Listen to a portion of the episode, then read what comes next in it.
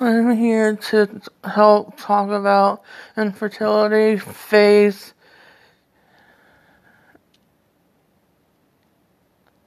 and mental health issues.